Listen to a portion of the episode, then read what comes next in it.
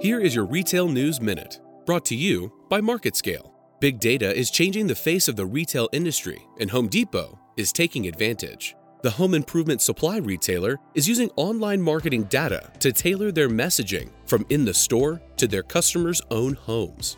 Kevin Hoffman, Chief Marketing Officer of Home Depot, said, Our data allows us to know our customer at a more individual level. Our targeting capability will help us get to them at the right place at the right time.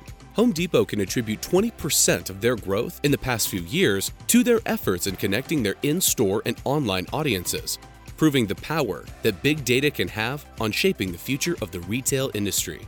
I'm Brett Brown, and this has been your Retail News Minute, brought to you by MarketScale.